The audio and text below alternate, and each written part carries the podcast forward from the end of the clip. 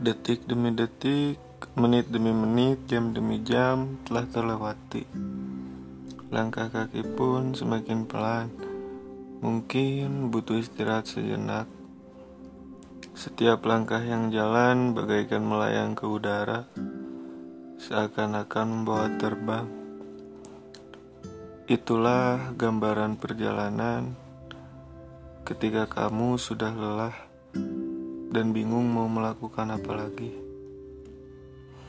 Mungkin kamu lelah, memang perlu istirahat, tapi jangan menyerah, harus terus bersemangat untuk menjalani hidup di dunia yang fata morgana ini. Jangan dengarkan apa yang mereka katakan. Kamu terlalu rumit, sulit, capek, untuk menutup mulut-mulut mereka yang gak suka sama kamu. Cara terbaik yang harus kamu lakukan, tutup kedua telinga kamu dan fokus dengan apa yang ingin kamu tuju. Syukuri semua yang telah diberikan Sang Pencipta.